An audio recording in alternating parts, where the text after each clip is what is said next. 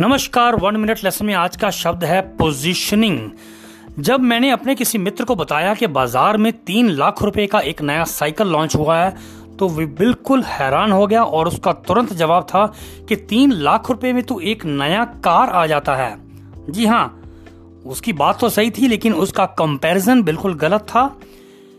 तो मुझे वर्षों पुरानी एक अपने टीचर की बात याद आ गई जो उन्होंने कही थी कि टोपी टोपी होती है, जूता जूता होता है, कभी भी प्राइस के यानी कि कीमत के आधार पर दोनों को कंपेयर नहीं करना चाहिए।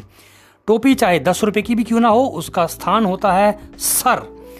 वो सर का ताज होती है और जूता चाहे लाख रुपए का भी क्यों ना हो, उसकी जगह पाँव में होती है।